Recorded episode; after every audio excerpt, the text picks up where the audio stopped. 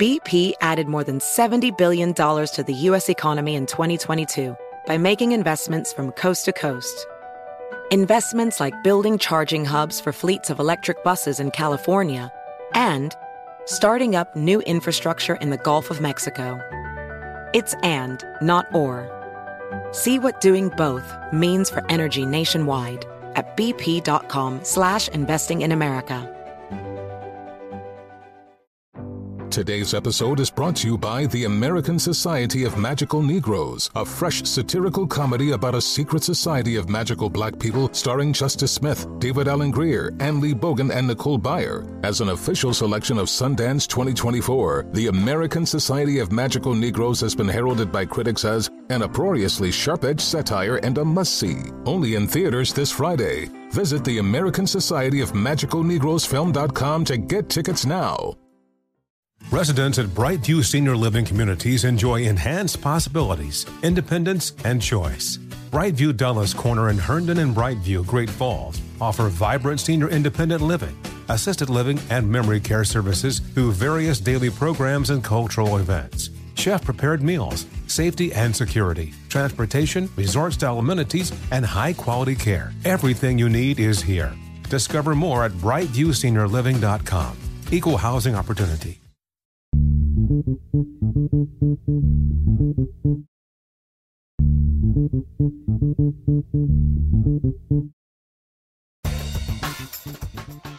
Good morning, peeps, and welcome to Woke AF Daily with me, your girl, Danielle Moody, pre recording from the home bunker. Folks, you know, it's not often, honestly, that uh, I get to interview a politician that makes me feel good right? That is doing the right things, saying the right things, and just engaging with constituents in a way that should be modeled.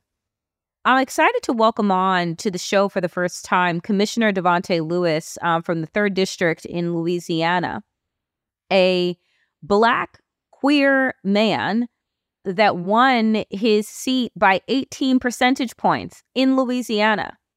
Davante is not the first, you know, black queer politician that we've had on the show uh, from the South, uh, which is just an exciting, exciting to witness, right? And exciting to have folks on because I think, much like we have with patriotism, with faith, um, with family, that we have ceded way too much fucking ground to the MAGA supremacist party that we have allowed them to be the ones that control the narrative around family, that control the narrative around patriotism, that control the narrative around religion to assume that everybody then that is on the left is devoid of all of these values that in fact we actually hold in the truest and fullest sense of the word right? I can think about nothing more patriotic than marching and fighting for a more just society, right? I can think about no better display of family than fighting for marriage equality and the protection of trans youth, right? From oppressive policies and figures. You know, I can think about nothing greater than to see religious figures from all major religions and not by standing in their convictions about their scripture and it being about helping the most marginalized among us. Right. And so this conversation with Davante Lewis was just really heartwarming in a way that is needed because it isn't as if we don't know what to say, but it's as if Democrats, when it comes during election time, just forget how to talk to real people and Davante gives us uh, some really just good examples in his own campaigning and conversations with his constituents.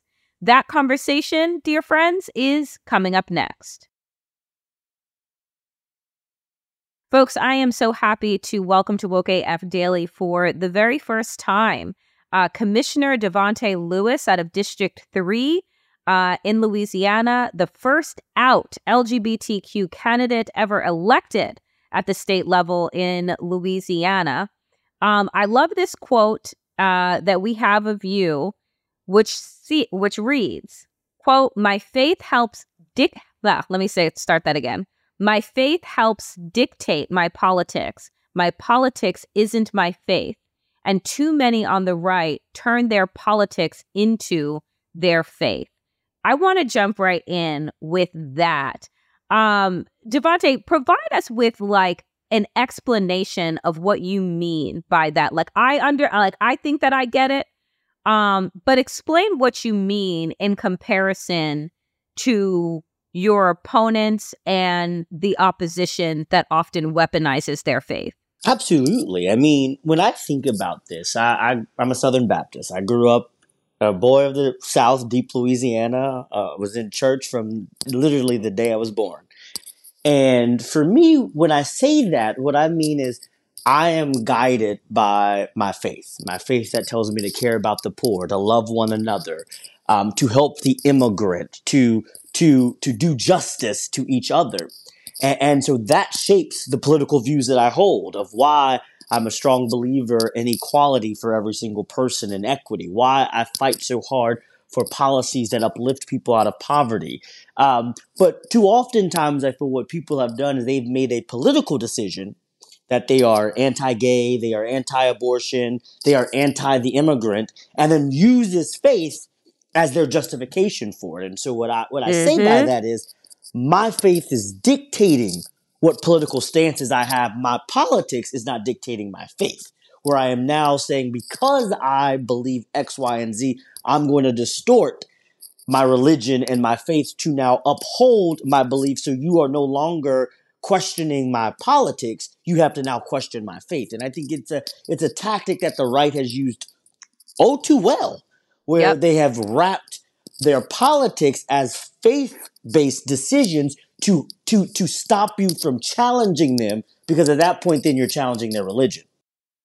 Absolutely, absolutely. Um and I think the way that you have framed it and also um, defined it is absolutely right. You know, I, I often say that we on the left have conceded way too much ground to the right. And what do I mean by that? We've allowed the right to um to take over and assume patriotism. Right? Mm-hmm. To use it again as they do faith to say that if you are a progressive, then you aren't patri- you aren't a patriot or a person of faith, right? And we've allowed them to assume that role. And I think by you expressly stating so, that you are a person of faith, that you are a Black LGBTQ person, to be able to say that, I think is so powerful. Can you talk to us about what it was like to campaign in Louisiana. You know, uh, I live in New York on the on the coast, and I know that folks on the coast have a different um, uh, idea and imagination about red states and what it means to be queer in these places. So, give us a little bit of background about you deciding to run and running and being uh, queer, but not making it the center of your campaign. Yeah, I mean, I think it, the South is a very interesting place. And I, I, think the South sometimes does get a bad rap because the loudest vocal people from the South are sometimes, um, as Hillary Clinton would say, the, the, the, the big deplorables. Um, but the South is a very place of congeniality when it comes to niceness, right? And, and we can get into that later. But but when I decided to run, I mean, it was very clear that other people may make this an issue. Uh, but what I wanted to do, I mean, I'm my my, my position. I'm a utility regulator, uh, and I, as I told people on the campaign trail, there is no way for me to make a gay utility rate and a straight utility rate. it doesn't exist, right? We all, everybody wants the same thing. We all want our lights to come on when we flip that switch, and we all want to pay the cheapest amount of possible when that bill comes in.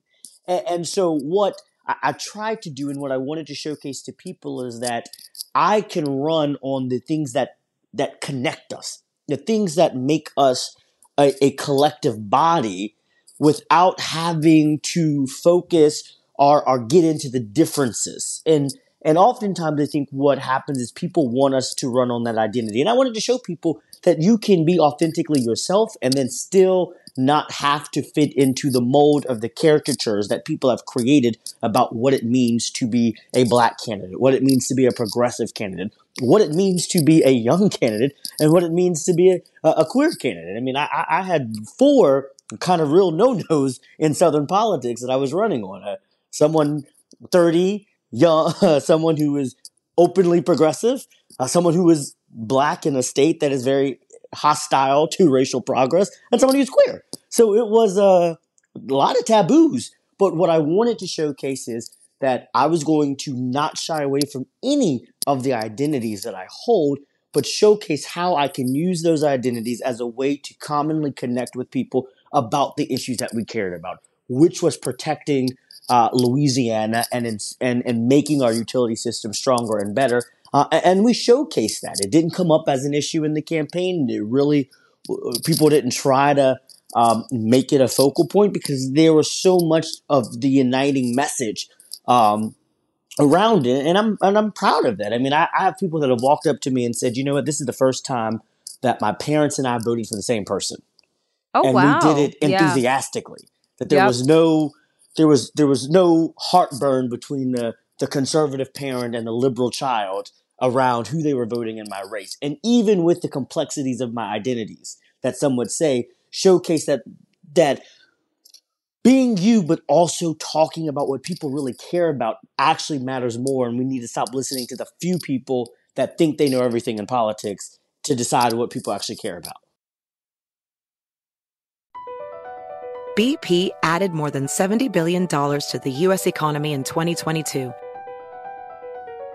Investments like acquiring America's largest biogas producer, Archaea Energy, and starting up new infrastructure in the Gulf of Mexico.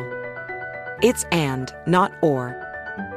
See what doing both means for energy nationwide at bp.com slash investing in America.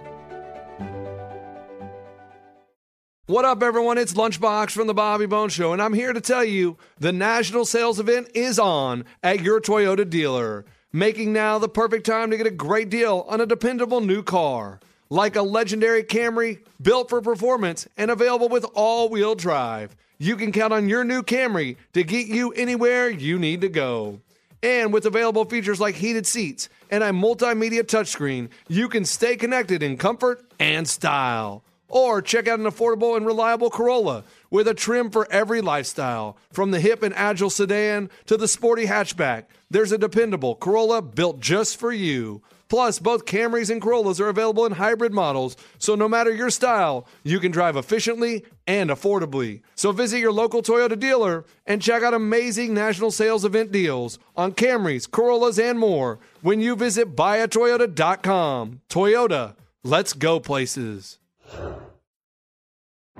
Today's episode is brought to you by the American Society of Magical Negroes, a fresh satirical comedy about a secret society of magical black people starring Justice Smith, David Alan Grier, An-Li Bogan, and Nicole Byer. As an official selection of Sundance 2024, the American Society of Magical Negroes has been heralded by critics as an uproariously sharp-edged satire and a must-see. Only in theaters this Friday. Visit the American Society of Magical Negroes Film.com to get tickets now. I love that. And I appreciate the way that you have navigated because, you know, I think that at one time, sure, it matters to lift up possibility models to young people who are like, oh my goodness, you're black, you're queer, you're running for office. I can do that too. I also do think, though, that there is a necessity to be have that be what it is, but then also do exactly what you did, which is let me tell you what I can do for you.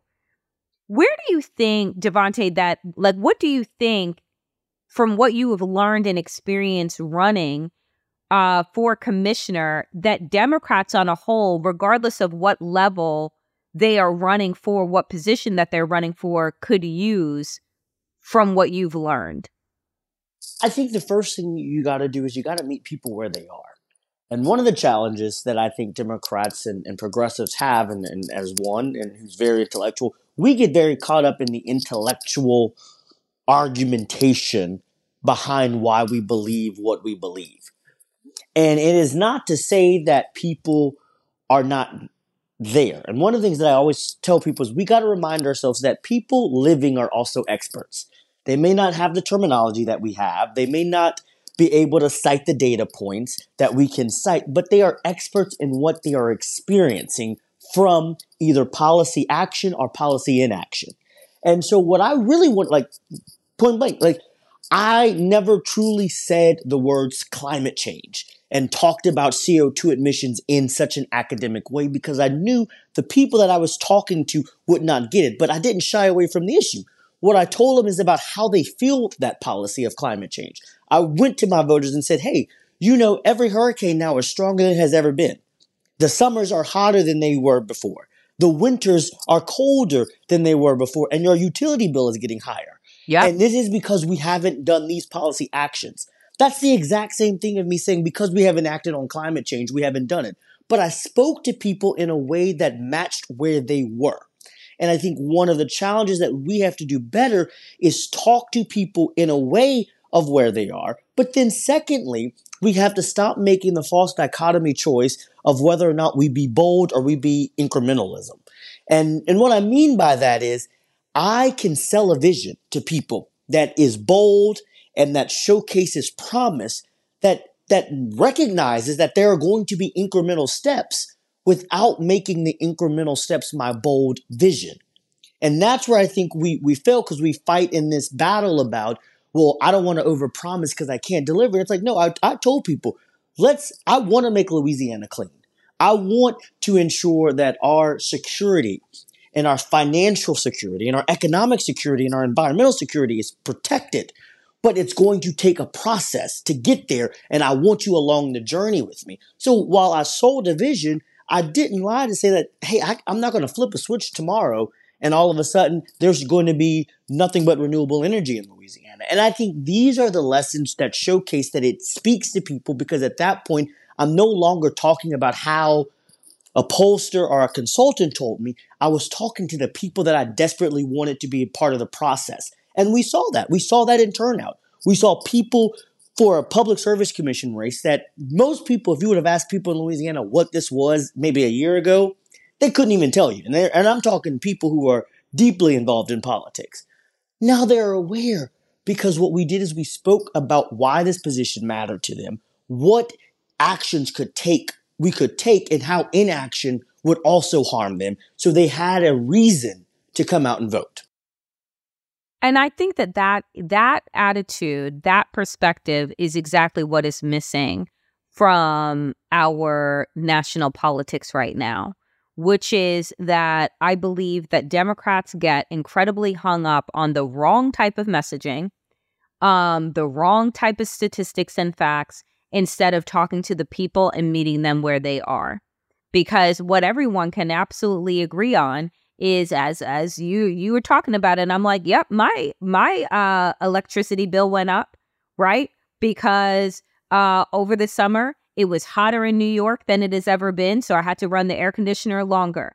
Um it is, you know, colder than it usually is at this time, so having to run the heat. Like people get that, right? Because it's something that they deal with on a monthly basis when they're doing their bills, right? So how can we help this lowering your bills without having to talk about climate change, which has become a third rail? Um, but we know that that is what the effects are of why we're in this place, but it doesn't have to be the front of the conversation. The front of the conversation can be about solutions. You're, absolutely right. And really quickly, what I say, I think one of the things that we get caught up on, and I told this to somebody the other day, is we get caught up on the cause of a problem, not the effect of the problem. And sometimes yes. if we only talk about what how the problem is affecting people and what our solution means to their effect, it, it, it, matters. Like, I don't need to try to go change somebody in my district for them to believe climate change is real. But if I, if the effects of climate change, I demonstrate to them that that's why your bill is higher, and these policy actions that I will take will lower what you care about, then we all win. And I think that's that's something we got to stop doing. Is we really want everyone to agree with the cause, rather than recognizing what's the effect of the policy action or inaction. Absolutely. You know, I, I want to change us uh, switch gears a bit to discuss um a fellow Louisian, uh Louisianan, Mike Johnson. Oh yeah. The new speaker of the House who um no one really knew anything about Mike Johnson. And then it was did. all of a sudden he became um uh, you know a point of conversation and contention after the fact, after he was voted in. Tell us about the Mike Johnson you know and the people of Louisiana know. Yes, so Mike Johnson has been around and has been trying to climb the political ladder for years. I first met him when he became a a freshman legislator, won a special election um, in early 20, that would have been 2014, um, or 20, yeah, or 2014, 2015.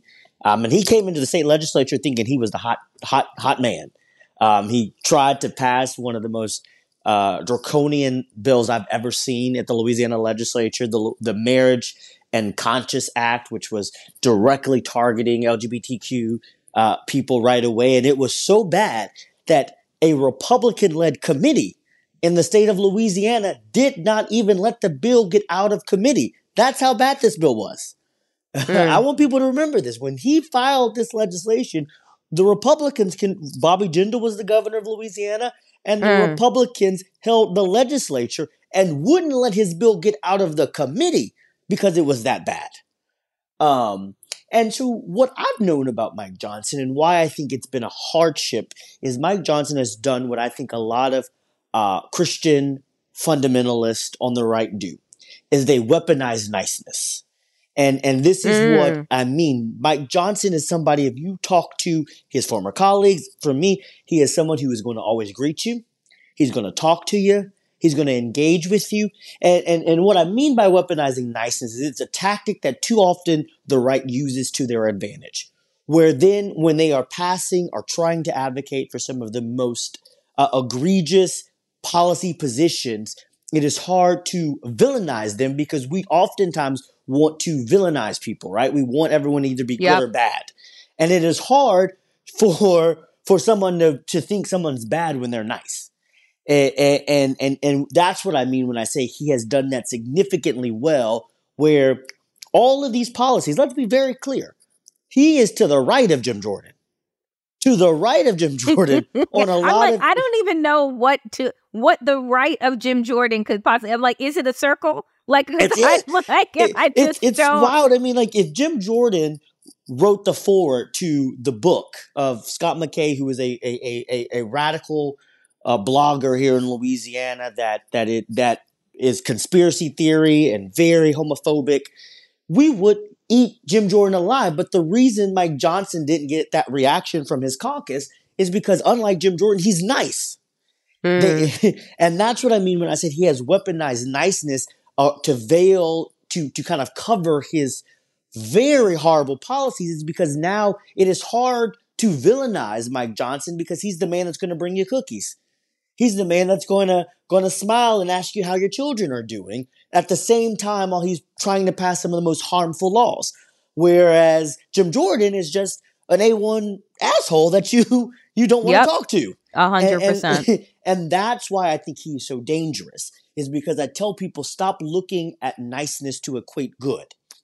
Uh, Look Mm. eh, eh, look at what people are doing. And i said and, and that's the, the the challenge i think oftentimes i've called it the heaven or hell theory where we want everybody to either be good or bad and we use niceness as an objective of whether people are good and bad. And like i've been in politics a long time. Some of the nicest people pass some of the most draconian laws possible and some of the people i never want to talk to are doing actually good social justice work and so we can't let that confuse us. And that's the danger of Mike Johnson that I want people to know is you're never going to hear anyone say he's a mean person, but look at what he's tried to do. And the laws he's tried to pass are the positions he's held over the last 10 years. And then tell me whether or not he deserves to be Speaker of the House. Do you think, you know, given the state of the Republican Party and the state of the House and all that you've said about um, Johnson now, that he lasts longer than uh than the prior speaker, Kevin McCarthy? I think he does. I think that's why you see the Freedom Caucus not revolting as much, even when he makes some of the same decisions that Kevin McCarthy did, is because Kevin McCarthy wasn't as Was unlikable. was Yep. unlikable. Uh, th- that's why Matt Gaetz is defending him because it's like it's you. It's hard to demonize Mike Johnson because he's the he's the man with the smile. But as I told people, the only difference between him and Jim Jordan for me in Louisiana was he wore a sports coat and he put a smile on his face. That was Right. it. Yeah, a hundred percent. Across America, BP supports more than 275,000 jobs to keep energy flowing. Jobs like building grid scale solar energy in Ohio and producing gas with fewer operational emissions in Texas. It's and, not or. See what doing both means for energy nationwide at bp.com slash investing in America. The national sales event is on at your Toyota dealer, making now the perfect time to get a great deal on a dependable new SUV like an adventure ready RAV4. Available with all wheel drive, your new RAV4 is built for performance on any terrain, from the road to the trails, and with plenty of passenger and cargo space, plus available tech like wireless charging, you and your entire crew can stay connected. Or check out a stylish and comfortable Highlander with three spacious rows of seating for up to eight passengers. And with available features like the panoramic moon roof, you can sit back and enjoy the wide open views with your whole family. Plus, both RAV4s and Highlanders are available in hybrid models, so no matter your style, you can drive efficiently and save on gas. So visit your local Toyota dealer and check out amazing national sales event deals on RAVs, Highlanders, and more when you visit buyatoyota.com. Toyota, let's go places. Today's episode is brought to you by the American Society of Magical Negroes, a fresh satirical comedy about a secret society of magical black people starring Justice Smith, David Alan Grier, Anne Lee Bogan, and Nicole Byer. As an official selection of Sundance 2024, the American Society of Magical Negroes has been heralded by critics as an uproariously sharp-edged satire and a must-see. Only in theaters this Friday. Visit the American Society of Magical Negroes Film.com to get tickets now. Davante, last question for you. You know, as we head into 2024, and, you know, we know what the headlines are, we know, you know, for all intensive purposes, what the matchup is going to be. You know, your state is one of the states that has a lot of challenges, right? That is just, you know, we count on to be 100% red 100% of the time. What do you want people to know about your state um and why democrats shouldn't just again just cede ground just cede the south to republicans um in this coming election but moving forward Absolutely. I mean, I think Dr. Wil- William Reverend Barber said it the best. The South is not red states, we're oppressed states. We're states with a history of racial segregation. I remind people, I'm 32 years old. My mother's 50, 53. My mom was already in school before Louisiana fully desegregated their schools. Right? And so when you think about even just my kind of short amount of history, uh, there there is still a lot of work to be done.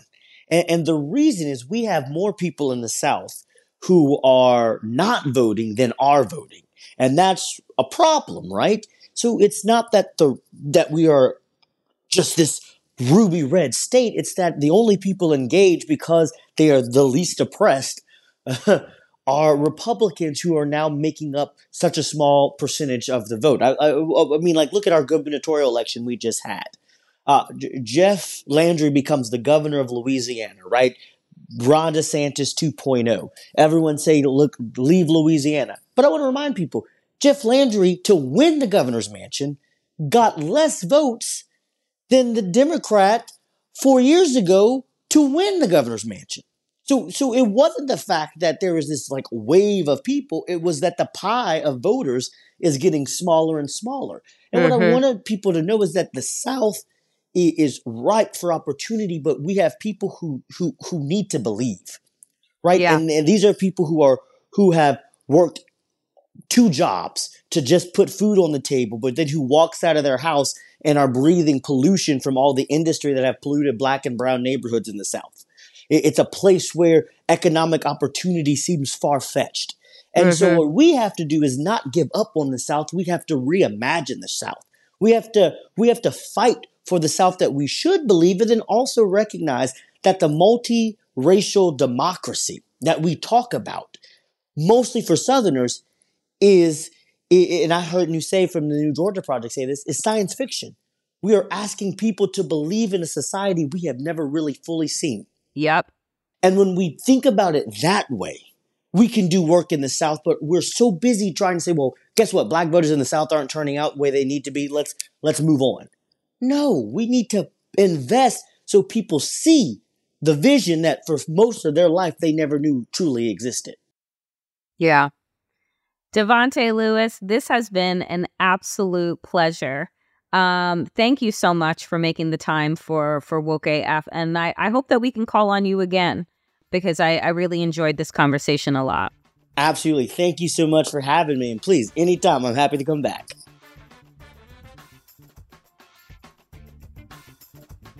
That is it for me today, dear friends, on Woke AF. As always, power to the people and to all the people power. Get woke and stay woke as fuck.